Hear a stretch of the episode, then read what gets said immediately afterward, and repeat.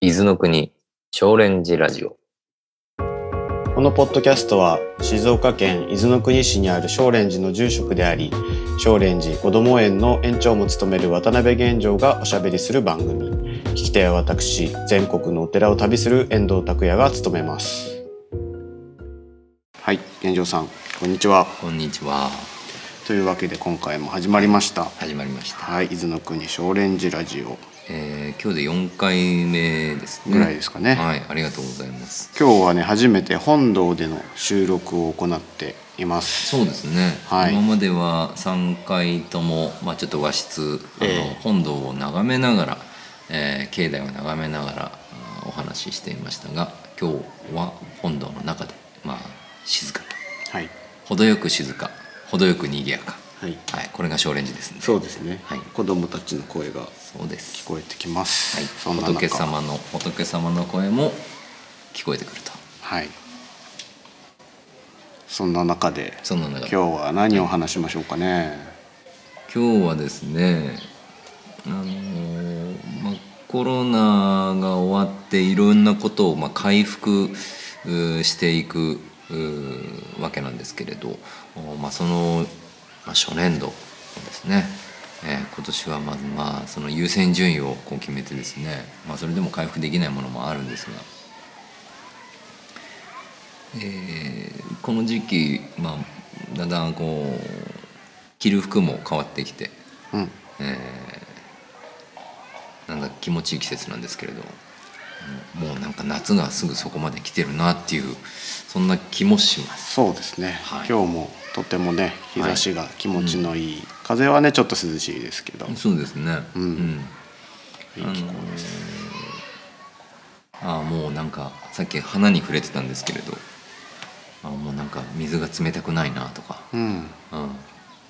はい、うん。えっ、とまあこの季節、えーもうすぐお盆ということで、そうですね。もうそんな季節ですね、はいえー今日はそういうお寺の方ですね。まあお寺の方って言ってももう最近子ども園もお寺もおもうなんか私としてはもうい一緒の活動なんですけどね、うん。一体になってる。一体になってる、はい。あのシームレスに。シームレス。園長だったり住職だったりするわけなんですけれどあの今日はお盆法要お盆の時期、えー少蓮寺は何をしているか、うん。うん、どんなことが起こっているかっていうのをお話ししようかなと思って、うん、いいですね。はい、はい。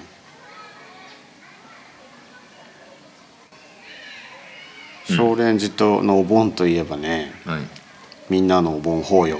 そうなんですね、なんか最近あれですかいろんなお寺さんがはい。いろんなお寺さんで少蓮寺に続け。みたいなあの結構みんなのお盆法要っていうねそのコンセプトをうん。他のお寺さんがこう真似てですねあのそれぞれのお寺のみんなのお盆法要っていうのが各地で始まりだしているっていうです、始ね、まりだして。はい、そんなこともあります。なんかこうお盆法要運動みたいな。運動。やっぱりあれですよね。みんなのっていうところがうんやっぱりなんかすごく大事な部分だなと思うんですけど、うん。そのタイトル、うん。うん、そこに込めた思いみたいなのってあるんですか？そうですね。あのまあみんなのっていう気持ちも大事だし、えー私のっうん。ていう、うん。うん、気持ち？はい。うん、なんていうのかな。あの、まあ、みんなのっていうのはじゃあ誰のっていうふうになったりもするんですけれど、おみんなのお盆法要の中にはですね「私のお盆法要」という,、う意味がね小さい「私のお盆法要」っていうのがあの集合体がみんなのお盆法要ですね。なんかね普通はというか一ん。般的にはやっぱりうちのお盆法要みたいなね、なんかそういう家族ごとの、まあそれぞれの何々家のお盆法要であるっていうなんかイメージなんですが、そこがね、うん。その個人の集まりでうん。みんなのっていうふうにうんなっている、なんかそこがやっぱり結構特徴的なのかなって私は思うんですよね。あのお盆法要はまあお寺で行うんですけれどもね、あのまあ、特徴がいくつかありまして、まあ、事前に申し込みをするんですね。うん。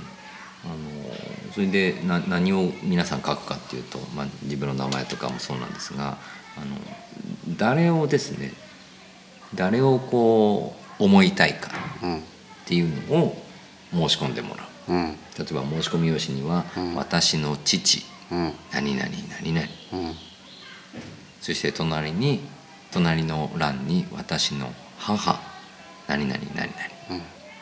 何年何月何日、えーまあ一言添えたりとか、うん。えーもちろん実家の母はい。とか、はいうん、あだからお嫁に嫁がれた方からしたらそう,、うん。あのお参りする機会をね、うん。失うんですよ。あ結婚するそとう。まあ、結女婚するとっていうか方。あの名字が変わるとね、うんうんうん。名字名字が変わる人、うんうんうん。まあ、女性男性とは言わないんですけれど、うんうんあの誰かをねその思う思うその誰かを思う気持ちを表現する機会をね確表現やまあ表現されている機会に参加することをねかうん。失ってるんですよ実は。やっぱりそれはさっき言ったようにうちのっていうやっぱり家族単位うん。で勤められることがまあうん。主であるからといまあ、う。日本のなんかこうお盆っていうと、ん。そうですね。何々家のうん。家単位っていうのがありますけれど、みんなのお盆法要は、うんそういった個人単位の、ね。だから、えーその一筆書いたりその人の名前をうん実は自分で呼んだりとか、おう。うん。まあ、これも、まあ、もうちょっと後で話しますけれど、はい。うん。えーとにかくそのみんなのお盆法要はあー皆さんにとって皆さん一人一人にとって私のお盆なんだっていう意識があー特にこうなんて言うんでしょうかコントラストがうん。高いっていうんでしょうか、うん。うんうん、そういうのがありますね、うん。まあちなみに実家の母とかそういうこともあるしペットの名前を書く人もいるし、えー自分のお子さんの名前を書く人もいるし、うん。お友達の名前を書く方もあるし、うん。うん。そうですよね。やっぱりまあ特にねコロナ以降やっぱり葬儀も家族葬というかね縮小化されて。うん。うん。ね。お友達が亡くなったとしてもね、うん。その葬儀に参列できなかうんったとかですね、そうですね。そういうなんか喪失の気持ちみたいなものを抱えてる人もいらっしゃると思うんですよね。まあ、そういった、あのーまあ、事前に申し込みをして、うん。えー自分の当事者としての、お参加うん。が大きな要素の一つですね。でそれを法要の中ではい、玄奘さんが、うん。お書いてあるお名前とかをこう読み上げてくれると。はい。うん。うん。あの法要の最中に、えーいいきなりじゃないですけれど、うん。まあ、中中盤ぐらいでしょうか、うん。えー結構暗い、うん、遮光カーテン閉めてね。うん。ろうそくの明かりだけで。本堂をね暗くして、うん。そうそうそう。うんそして、えーお経の合間合間に、えー順番にねうん。その人の名前をうん。呼んでいくんですね。読んでいく。呼んでいく。名前を呼ぶ。かって。そう、うん名前がね呼ばれるんですよ、うん。これはねすごくねあの大事なことで、うん。うん、名前を呼ぶっていうのはすごく大事にしてますね。まあ、なんで大事なのかなって思うと、まあ、あんまりこうおロジカルに説明はできないんですけれど、実は僕もそういう法要にですね参加した経験があってはい。自分の父の名前をね読み間違えられたんですよ。はい。それは結構痛いミスですね。うん、そうあの私の父は元和って言うんですけれど、友和って読み間違えられちゃったんですね、うん。ちょうどねその同志の方が三浦友和世代っていうんで そっちに引っ張る。三浦に引っ張られたの、そう元和っていう名前はあんまりやっぱなないみたいなね。はいはいはい、うん。ついついね。でね、うん。あの間違えられた時にねう、ん。もう何とも言えぬね、うん。この、まあ、傷まで言うとちょっとあれですけれど、うん。あ間違えられたっていうね、まあ悲しいですね。そうすごくね、うん。あの傷ついたんです、はい、そう、うん。うん、で実はね2年連続で間違えたっていうね。三浦引っ張りすぎ。これはこれはもう僕は僕の法要じゃないな、ううん。ん、僕にとっての場所じゃないなってごめんなさい。あの、思っちゃったんですね、はい。うん、そう思っちゃった。でその時に気づいた、うん。名前が呼ばれるっていうことは、うん。とても偉大なことでそうだ。とても大きなことなんだと、うん、同時にうん。自分のことをこう呼んでくれる人、うん。うん、あ嬉しいなって思う、うん、そうです、ね、そういうことから、うんあのなかなかねでもねその自分の亡くなった家族の名前を呼ぶっていうのうもね、ん。これもやっぱり大きなことで、うん。なかなかね思っててもうん声に口にね言葉にする、うん。口にするっていうのはなかなかねこうグッとこう、うん、思うところがある。うん。だから、うん、僕はその皆さんの思いをこう受け取って書いてある文字を口にして、はい。えーお念仏とともに、うん。うん、お念仏も仏様の名前ですから。はい。仏さんの名前を呼んで、うん。亡くなった方の名前を呼んで、うん。えー生きてる方の名前も呼んで、うん。うん。だから3つの名前をこうずっとこう、うん。30分以上ね読み続ける。3つの名前をたくさんの方の名前をたくさん呼び続けている。私去年はあのオンラインで参加させてもらいましたね。ああそうかそうか、そうでしたね、うん。うんうんうん。うんオンラインはオンラインで、うん、いろんな工夫をそうですしましたけど。ねいろんな演出があって あのとても感動的な、うん。本当に。そうですね、うん、うん、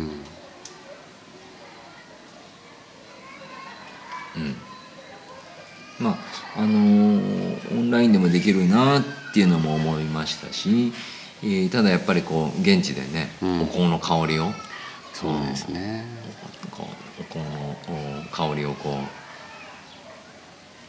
味わいながらその場になんかね法要に参加するっていうのはなんかお風呂に入ってるみたいな感じおお風呂に入っおてる。風呂に入ってるなんかこう、うん。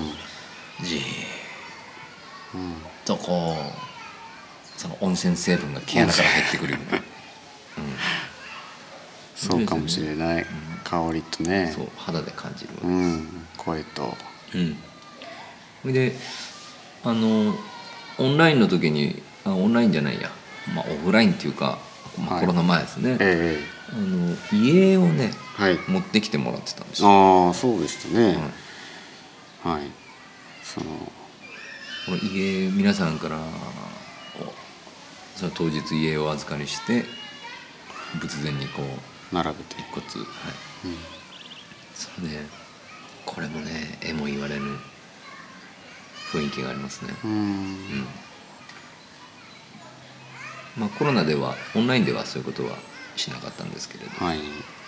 今度はまあいずれにしてもあの家を持って来てもらおう。そうお寺まで来れる方には家をお持ちいただけたら、まあより良いかなと、まあ、位牌位牌を持ってくる家を持ってくる過去帳を持ってくる、あとお花ですね。はい。花束。であお花はどんな感じで持ってくるのがいいんですか？花束でね、うん。リボン付きのはい。うん。うん、それでこうちょっと洋風な感じでもありますけど、はい。はい、手向けてってもらった、はい。うん、じゃあそういった持ち物でそう来ていたですね当だく感じで。日は写真とお花、はい。まあ、事前に申し込みが必要です。まあ、はい。